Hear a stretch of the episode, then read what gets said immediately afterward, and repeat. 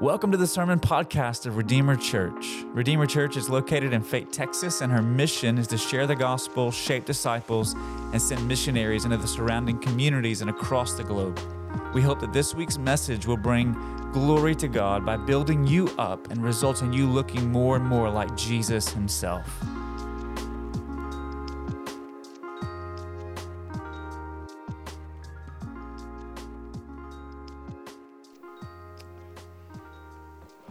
You, Stanley. Good morning, everyone. And for those of you online, good morning to you. And if I may, since I'm standing up here, give a shout out to my wife, who has been hit with the crud full bore this morning. So she's at home and I'm here, keeping my distance from you. But we are continuing the, the series entitled Enough. And this morning I would like to look at Colossians beginning in verse 15 and read through verse 20, even though I'm only speaking on one verse. But I felt I needed to express the whole thing, so I felt like I was doing more than speaking on one verse.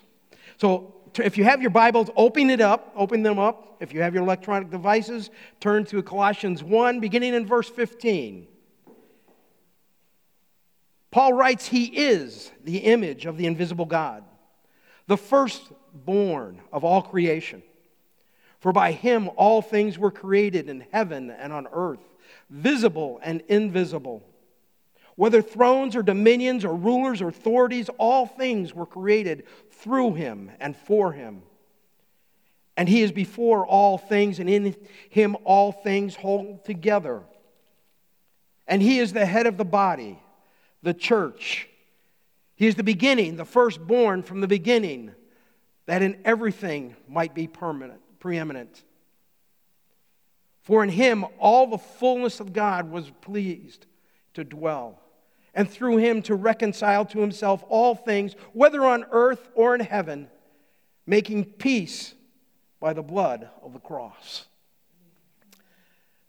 Yeah, mm, that's right. Well, this morning I, I, you know, as I'm trying to figure out how to communicate what I want to say, and the thing that came to mind was weeds. Now, I don't know if you have any weeds in your yard this year or not, but I am blessed with an abundance. In fact, this little weed right here, I picked it this morning. It grows next around my yucca, yucca bush or whatever I think it is, and then also my aloe vera. I spray these things and they don't die. They shrivel up, but they don't die. They come back. You can tell, see, if some of you may be able to see this little root right here. See, it extends under the ground and pops up someplace else. If it goes unattended, they start to spread. Mine have spread because I haven't paid too much attention to them because I'm too busy taking care of the weeds in the other part of the line. So I don't get a letter from my HOA saying how beautiful your yard looks with the weeds.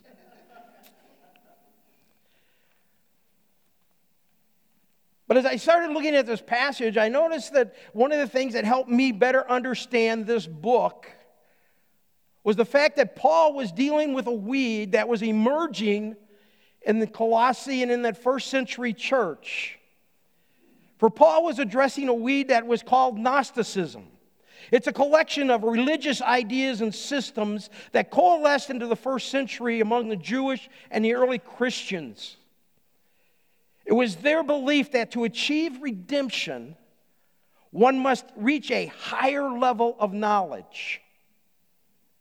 In a nutshell, they taught that the world was imperfect, it was materialistic because it was created by an imperfect spirit. Example given the God of Abraham. It went on to elevate angels who were the messengers of this secret knowledge, uh, this, this gnosis, which is given only to a few special people. Thus, it was important that you kept in good relations, you kept everything in, in the good graces of those angels, so that you may be one of those people who get that gnosis that higher level of knowledge. Pertaining to Jesus Christ, well, The Gnostics saw Christ as inferior to them, and his death proved it. They taught that as Jesus traveled to, traveled to the earth, he had passed through all these spheres uh, of the planetary lords, which happened to be angels. I kind of get the impression of Wile E. Coyote bouncing off the walls, you know, and then finally landing, and he's totally, you know, he's just disheveled and everything else like that. Because that's the idea they said. Because Jesus Christ, as he went through all these fears, he lost the power, lost his authority, and therefore he was not able to defeat being crucified. He had to suffer because he wasn't strong enough. He didn't have the knowledge. And then when it came to Paul, Paul also was deemed inadequate. For he had not attained the degree of insight, that degree of special knowledge, and it was proven because of all the suffering that he did. But in this book, Paul identifies the weeds of the false teachers for, of some higher knowledge by first pointing out that Christ has all the treasures of wisdom and knowledge, as we'll see in chapter 2, verse 3. Then Paul himself points, points out that his suffering was not due to having some, not having some higher knowledge, but because he accepted the call of Christ and it would make the Word of God fully known. The mystery hidden for the ages and generations, but now revealed to his saints the mystery which is Christ in us. Paul, in his book, wants to reassure us that Jesus Christ is enough. He's enough in all circumstances, He's enough for our lives today. Now, each of us, we all have some weeds in our lives. You knew I was going there, right? We all have some weeds. It could be circumstances or situations that beyond our control, or maybe even some we created ourselves.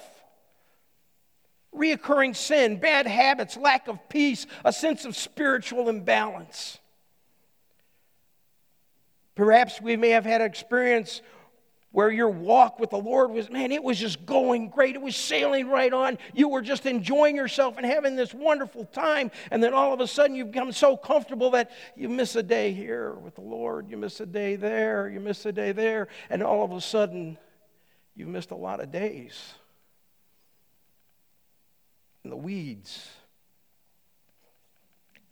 they begin to creep back in.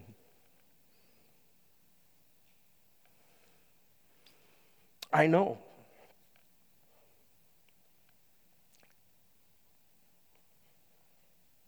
For I can attest to the very experience for me.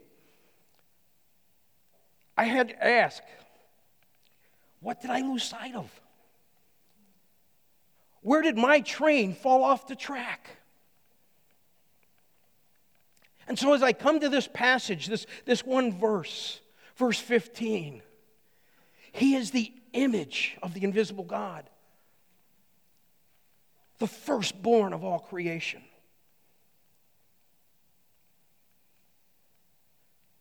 What did it mean to me? What was God going to say to me through this verse? And the outcome is, is nothing really profound, nothing deep, but a reminder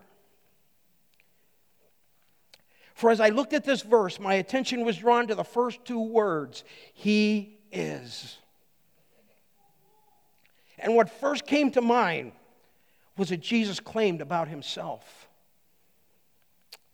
I was speaking with a friend a week or so ago, and I was sharing how I felt I've kind of lost my way, become a little bit imbalanced in my life, and had become comfortable because it's, it seemed as though all was good with my relationship with Christ and I was achieving my goals, but over time I started slipping back, back into that same old habits. And the weeds started to emerge and my attitude started to decline. He pointed out that sometimes in our lives we tend to take and begin to question and start looking inward. How can I fix this? What can I do? I've got to change this. And he says, we become, you know, you, maybe you come so inward that you forgot to look outward. And so I began to pray, God, what is it that you want me to see? What is it that you want me to say? Where is it you want me to go so that I can get back to where I need to be going? Back to achieving the goals that I had set for myself for the year. First place that came to mind was Exodus 3. We know the story. Moses is out there tending to his sheep probably kicking some stones, maybe sitting on one, looking around. And all of a sudden, this bush catches fire. Calls out to Moses. I'm going to tell you something. If I'm sitting there and a bush catches fire, I'm telling you, that's going to be, you know, I'm going to start to wonder. And, from, and then from that bush comes a voice. Oh man, you know, am I okay? Am I here? You know, I mean, think about this. You know, if we, you were in that situation. And the Lord says, Moses. He called him and he says, I'm the God of Abraham, Isaac, and Jacob. He goes on to tell him, I'm going to use you. I'm going to send you down to Egypt to bring my people out, to bring them to the land that I have promised them. And Moses began to wonder, Really? You sure you really want me to do this? And the Lord says, I'll be with you. I'll go with you to do this.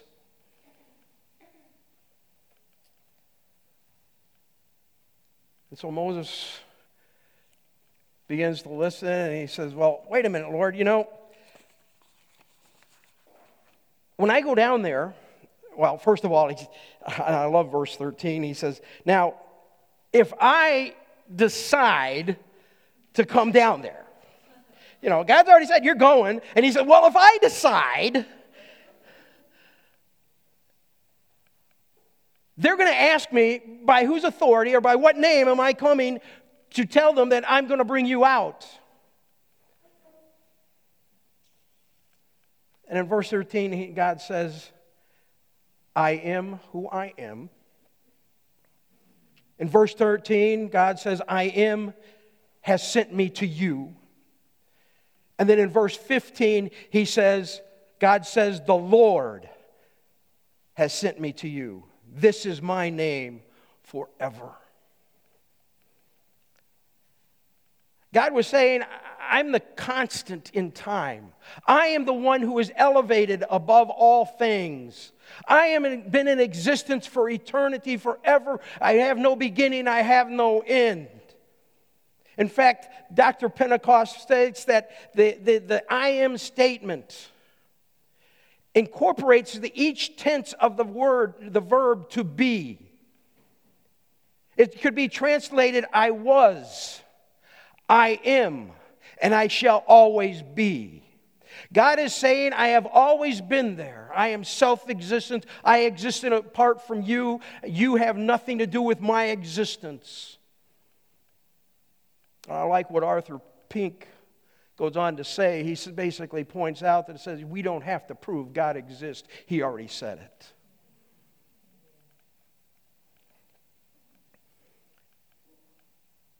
I exist apart from man. God said, and then He also introduced a new name. He introduced the name Yahweh. And there's so many different aspects to the, the of the name Yahweh, but the one that, that I think is being evident here is that Yahweh is the one who is relationship. I want to have a relationship with my people. I want to relate to them. I want to be with them. I want to be part of their lives. A great example of this can be found in Psalms 19, where the first seven verses, the name of God is Elohim, and it deals with the materialistic world as he relates to the materialistic world. And then in the next verses, he, it changes and he says, the Lord, capital L O R D, Yahweh. And it's relational. He speaks of the relationship that he has with his people, the relationship that he wants to develop with, the, with those people.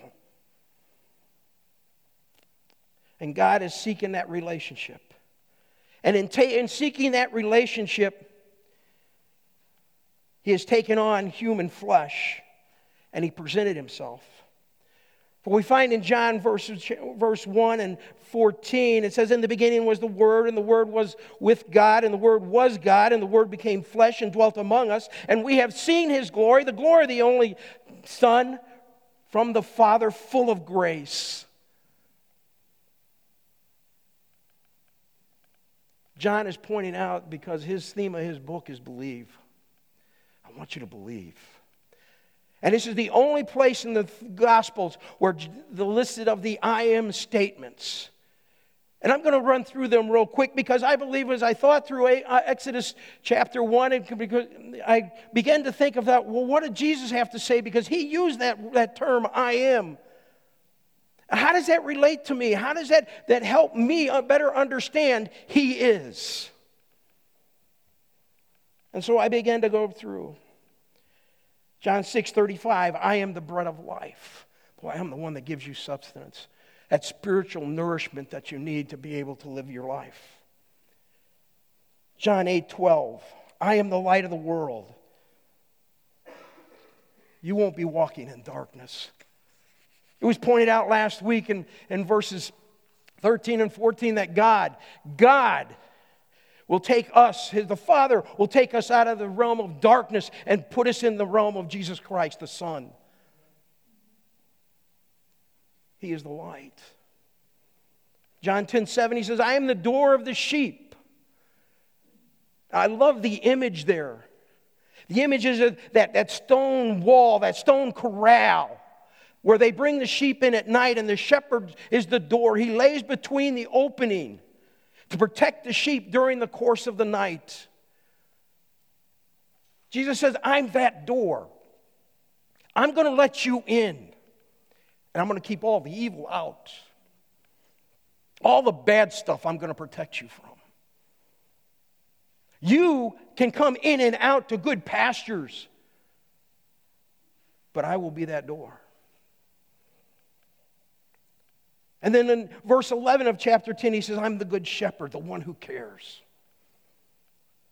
The one who will lead you between the lead you down the quiet streams, the one who will prepare a table for you. And I love that image because sheep aren't that smart as we know. And they will eat whatever in their path. So, what the shepherds had to do, they had to go out and basically go into the field and they had to pull the bad grass out because the sheep would eat it, they would get sick, and some, it would kill some of them. And back then, shepherds couldn't afford to lose stock. So the shepherd would go out and prepare that table for them by pulling up all that bad grass, that, those weeds that will hurt them. And so he, they prepare that table because he cares.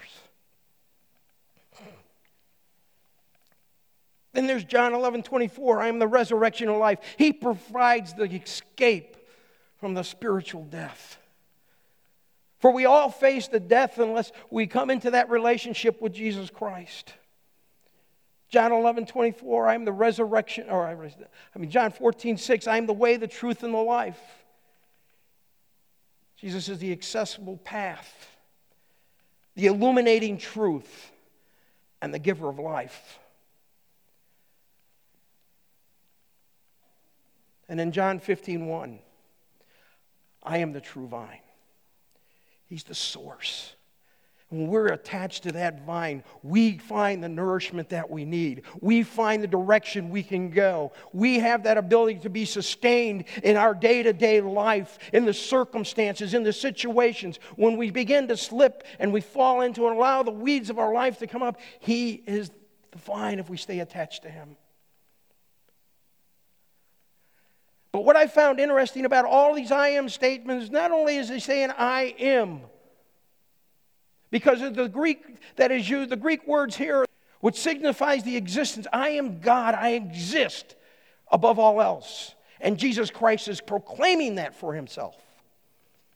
I am.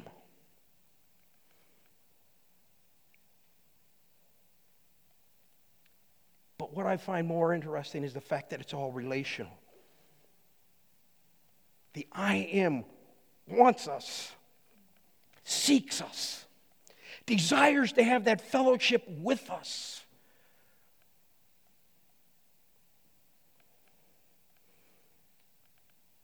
And what I really enjoy when I read through this portion of Scripture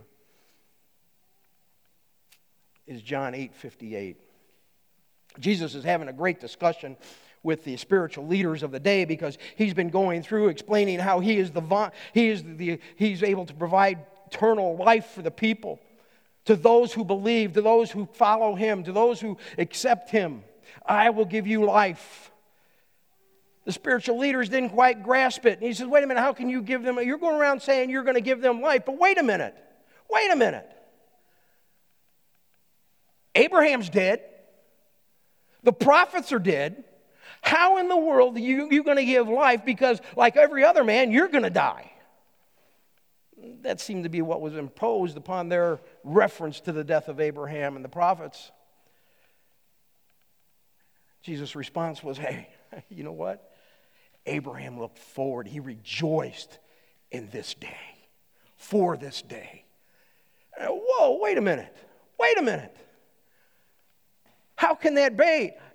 You're not even 50 years old. Neither am I. But, okay, so I told a lie. Uh, but, and Jesus' response, gotta love it. Truly, truly, I say to you, before Abraham was. I am. I am the one who existed before all things, before creation, whose personality and power is owning solely to himself, who never changes, from whom all power and energy in the universe flows. I am the one to whom all creation should conform to. And those Pharisees, Sadducees, and scribes, they understood exactly what it was because their knickers got in a knot. They started looking for stones and they started wanted to stone Jesus, but Jesus had left the temple.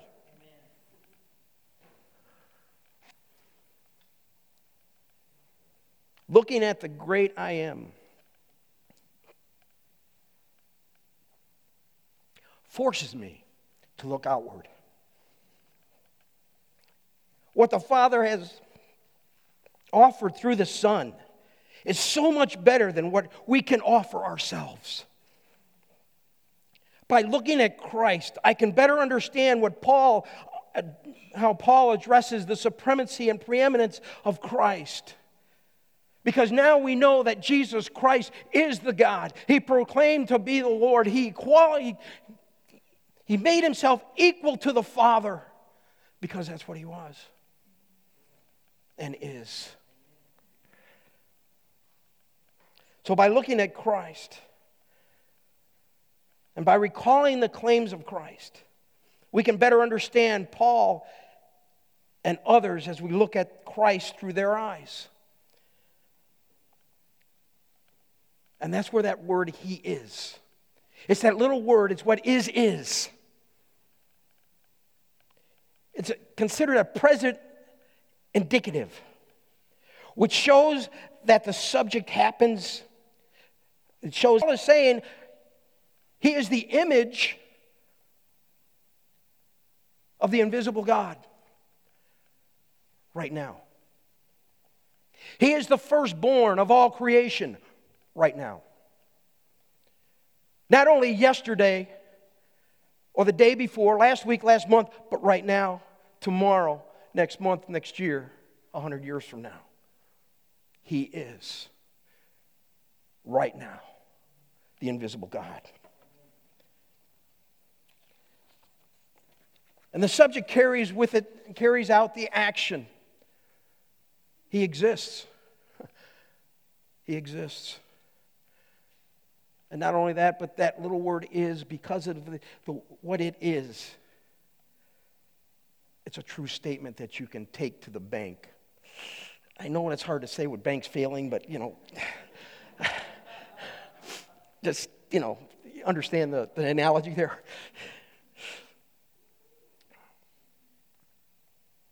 And so I began to look at this He is. Where was it used? In what context was it used before by others? Paul, and I tell you what, this guy, you know, here he is.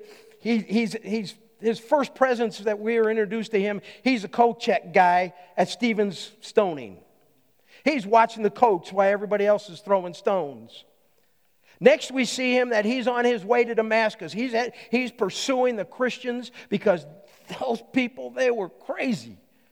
They didn't know what they were doing. They were believing the wrong things. They were going against the, God, the, the synagogues. They were going against the tr- teachings of, the, of Israel. And they had to be prosecuted. They had to be persecuted. And he was going after them. And then all of a sudden, the big light comes on and blinds him. And he says, Saul, Saul, why are you persecuting me? Who art thou, Lord? I am Jesus, the one that you persecuted.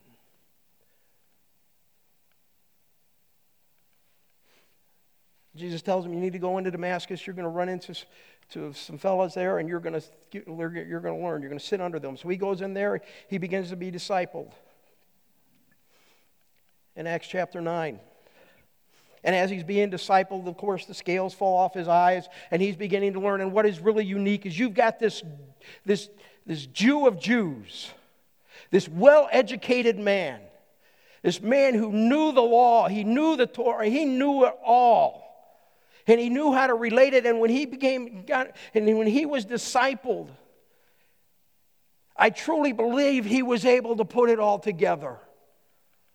Because one of the first things it says in Acts 9:20, it says that after he spent time with the disciples, he went to the synagogues. Boy, he didn't waste any time. He went to the synagogues.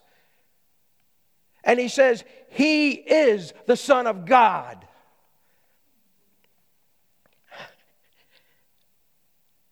I can only imagine. Wait a minute. Who is this guy? Wasn't he the one that was persecuting us? What's going on here? In the beginning, they the Christians didn't trust him. But over time, he developed his, developed his ministry. And then we come across the, the same he is in chapters 10, verse 36. Peter and Cornelius. The gospel is spreading and, and the Spirit is falling upon the different groups of people. And Cornelius, of course, is rep- representing the Gentiles. And his household was there, and Peter came in and began to talk with them and began to share with them. And in his sharing with them, he said, Jesus Christ he is the Lord of all. And of course, as you continue to read, Peter is laying out the case for Jesus Christ. And before he can get to the part, do you want to accept? Oh man, the Spirit of God came across the household of Cornelius. Everybody started speaking in tongues, which was a sign of the Spirit falling upon them.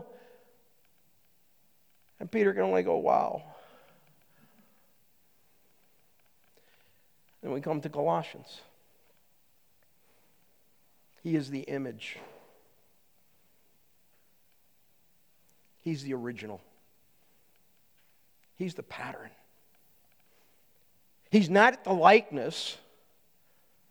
Uh, my son and I were out at Viking Golf Course in Minnesota, and we were golfing years ago. He was a teenager then. And we were out there golfing, and some golfer hit an errant ball. And he comes over, and John and I are standing next to each other. Of course, we got our ball caps on and everything. He comes up and he gets right in our face. And he just, Are you guys twins? I'm sitting there and I start smiling. and now he's my son. And he goes, Wow, you guys look so much alike. I looked at John. And I said, Aren't you blessed? of course, he rolls his eyes and walks off.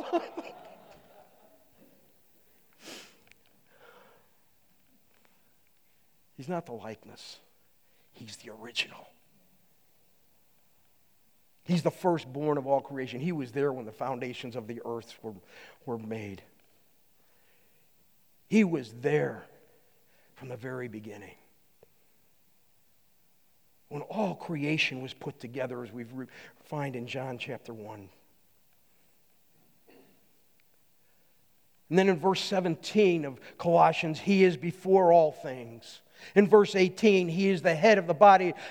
And again in verse 18, he is the beginning, the firstborn of the dead. Those will be covered in the coming weeks. Hebrews 19, or Hebrews 9 5, or Hebrews 1 1, excuse me. He is the radiance of the glory of God and the exact imprint of his nature. And he upholds the universe by the world, word of his power. Hebrews 9:15 Therefore he is the mediator of the new covenant so that those who are called may receive the promised eternal inheritance since the death has occurred that redeems them from the transgressions committed under the first covenant.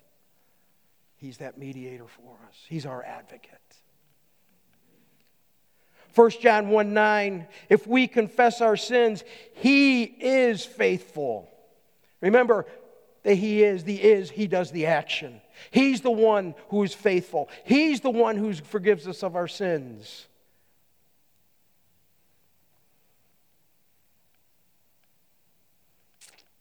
He's the one who cleanses us from all unrighteousness.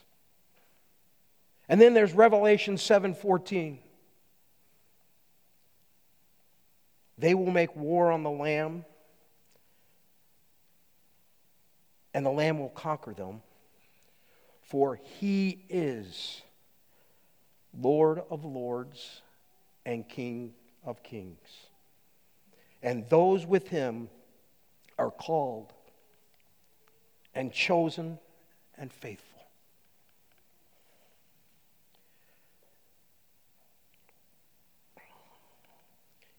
When I look at this passage, I see the supremacy of Christ. I see his preeminence and the fact that he is, he is coming and saying, I am the one. I am who I am. I want to be the preeminent one. I want to be the one who is supreme in your life. And so I have to make a choice on day to day whether I'm going to let him do that whether I'm going to allow myself to continue to slip so weeds can manifest themselves in my life and draw me further and further away from Him, or whether I am able to draw closer to Him. And for me, this passage was the beginning. For I was able to go back and see Christ at who He is, the I am. I'm able to see Christ who he is in relationship to me and the church.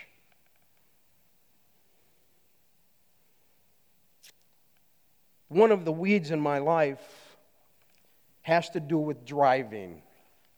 Now, I don't know if any of you all have any problems with driving. But you know, there's these people who will be over in the left hand lane. Oh, that's my exit.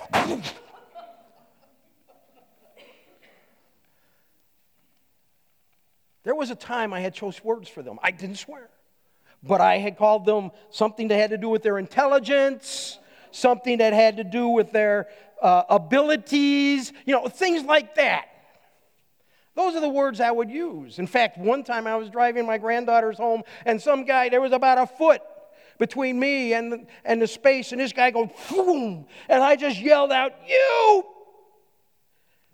And I'm sitting there, girls, girls, I'm sorry, I'm sorry. You guys aren't used to those words. Please, please, please forgive me. Don't, don't tell your grandma. yeah, like, right. The minute they walk in, hey, grandma!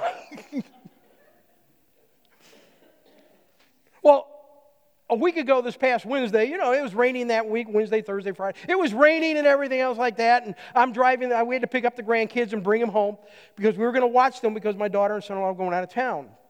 And so we had the blessing of having the kids at the house, and oh, I love it when they're over because we get to do so many fun things, and, and, and it's just enjoyable. But we were driving along, and it's raining, and I've already been through a couple of downpours and everything. Plus, somebody decided that they wanted to rearrange the right side of my daughter's van in the rear, and so I didn't have a right hand turn signal. So I'm driving down the interstate, you know, and I'm constantly looking, making sure there's plenty of room because I'm going to turn the signal on. But the only people can see me is one through the rear view mirror and the one's going down the interstate the opposite direction. People behind me can't see. And I'll be honest with you, folks, if I start using my hands, people are going to go, What an idiot. They're, they're not going to know what that means. And so I'm looking at everything else like that. Well, here we are. We're coming, we come across the bridge over Lake Ray Hubbard, and we're coming up the hill, and all of a thing starts slowing down because I'm driving my safe speed of five miles above the speed limit. Don't tell anybody. And so I'm driving along, and all of a sudden we've got to slow down. Everybody in front of me has got to slow down. Why do they got to slow down? And so we ended up coming over and finally getting the opportunity to go around this car. And I'm going across around this van, and sure enough, there's this lady driving this van in the fast lane below the speed limit at 65, below that speed limit, not my speed limit, the legal speed limit. And, and she's driving along and she's playing with her phone. I started, I, I can't believe this lady, and I stopped. I stopped. Part of it is because I've been engrossing myself in this passage. The other part was because I had these kids back here. I'll be honest, you know, there's dual thing here. And and and I stopped. And I said, I, okay, I can't believe how careless this woman is driving with her phone. And this intelligent, highly six year old sitting in the back seat yells out, Grandpa, you didn't use a complete sentence. I'm sitting there going, you know, I, there's a t shirt out there that says Grandpa knows everything, but what he doesn't know, he'll make up. I want that shirt. So I'm sitting there going, okay, how do I respond to this? I said, okay, wait a minute. What I did is I put a comma in there because it's a pause. And because it also gave me time to think about the proper words to say she bought it. But I've seen great improvement in that area of my life. Because that's an area of my life I wanted to see change because I wanted Christ to take over that area for when I'm driving. So when somebody cuts me off or zooms across four lanes or drives slow, that I choose the proper words or maybe not even say anything.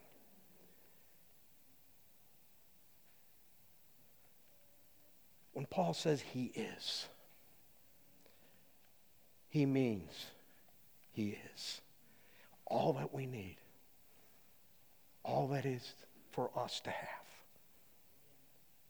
So I don't know where you are in your life. I don't know if you have areas of your life that are slipping. I don't know if you have areas where you're struggling in. I don't know. I know where mine are. And maybe these words, even though it's not really profound, maybe they found some encouragement with you. I hope they did. But Jesus Christ, do you find him enough? Let's pray. Father, we thank you for this morning. We thank you for the words that you give us. We thank you for all that you have done in our lives and what you're going to do. I thank you that we can find you to be enough. That we can find you to be the one who desires the relationship with us, the one who wishes to be the preeminent one, the supreme one, to guide us, to feed us spiritually, to nourish us, to enlighten us to walk in a manner worthy of our calling. Thank you, Father. In Jesus' name, amen. Hey, this is Pastor Shannon, and I want to thank you for tuning in today. I trust that the Lord has spoken to you through His Word, and if you don't know Jesus as your Savior, I invite you to trust Him today. If you have questions about what that means, reach out to us through our website, redeemerrc.com, and one of our pastors will be in touch. In addition, if you would like to partner with Redeemer in her mission to share, shape, and send, you can support our ministry by visiting redeemerrc.com forward slash give. Now, this podcast is not intended to replace your active participation in the life of a local church. But tune in next week as we continue to lift high the name of Jesus through every paragraph, passage, and page of the Bible.